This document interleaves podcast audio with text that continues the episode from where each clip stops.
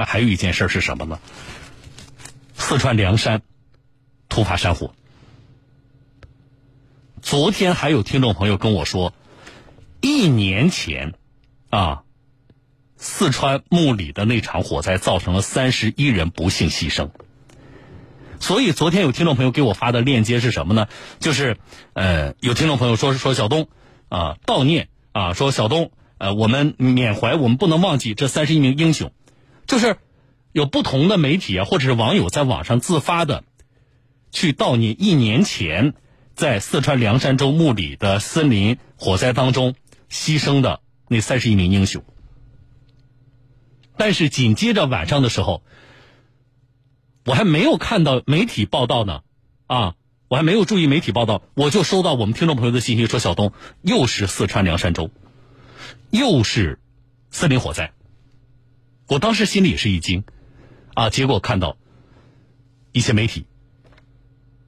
已经发布了现场的相关的情况，包括消防部门，啊，已经发布了现场救援的情况，而到了今天上午，又是让我们痛心的消息，啊，目前。火灾已经造成十九人遇难，其中十八人是前来支援救火的宁南县森林草原专业扑火队员，一人是西昌当地带路的林场职工。微博西昌发布的消息是：三月三十号，四川省凉山州西昌市突发森林火灾，山火迅速蔓延，危及西昌市区。那么，截至到。三月三十号晚上二十时五十分，四川省消防救援总队已经调派成都、泸州、绵阳等各地的八百八十五名消防员，携带消防物资赶赴西昌增援。目前，火灾现场五公里内所有的市民已经有序撤离。现场啊，我们也呃找到了一个现场消防队员，讲述的他们在救火过程当中的啊是一个什么样的过程。呃，但是下午四点钟左右突然起了大风，呃，风力呢大概能达到六到七级，啊，阵风能达到八级的样子。当时周围全是烟，啊，根本就看不出去。这时候呃就到我们这个呃支出达的一中队这儿来报告了一个情况，说在我们前方三百米这个地方，呃，说有十几处这个地方，呃，被大火包围。之后跟着他穿上浓烟之后，到他们的居民地。呃，现在一看，确实是都全是烟。当时的情况非常危险，不仅环境复杂，而且我发现老乡没有一个人撤离。然后我给领导报告之后，我们一中队迅速带领三处水泵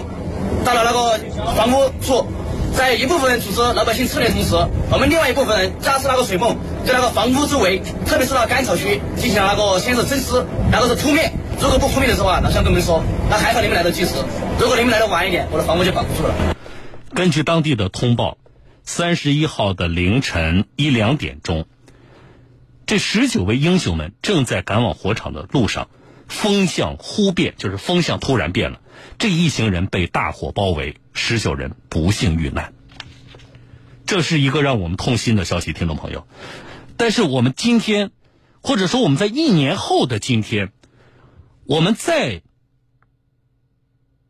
看到这样让我们痛心的悲剧发生的时候，我们不禁要反思啊，悲剧为什么再次上演？在同样的地方、同样的时间点呢？只有当火灾发生的时候，我们或许才能够体会到逆行者的不容易。而有的时候，啊，以这样的牺牲为代价，太过惨重了。十九名英雄牺牲的消息传来，人们纷纷为之哀悼啊！网上是满屏的蜡烛，人们不愿意接受这是事实，因为任何人都不是为了牺牲而存在的。就像一年前，整整一年前牺牲了三十一名救火英雄一样，他们也是别人的子女、伴侣或者是父母，他们牺牲的背后又将有多少个家庭因此破碎？所以念及于此，我们不胜悲伤。啊，网友引用最多的一句话是：“从来没有什么岁月静好，只是有人替我们负重前行。”但是这里的负重却未必一定对应的就是死亡啊，所以我们才要严肃的追问：为什么时隔一整年，同样的悲剧再次发生？我们梳理媒体的报道，从历年火灾发生的情况来看，在四川凉山当地，春季都是防火的关键期，森林火灾。一发多发。根据当地的通报，仅今年三月以来，四川的攀枝花、凉山州境内先后多次发生森林火灾，啊，尤其是去年木里火灾，只隔了一年时间，这一年来，当地在火灾应对上有没有卓有成效的改良呢？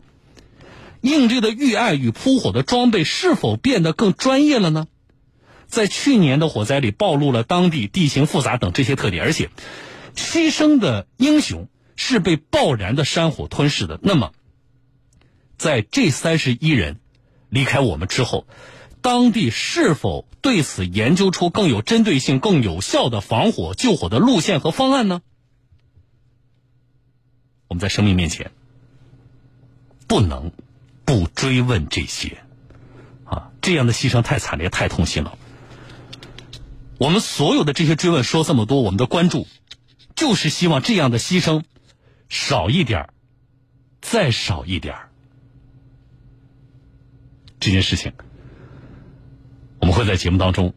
和大家继续关注后续进展。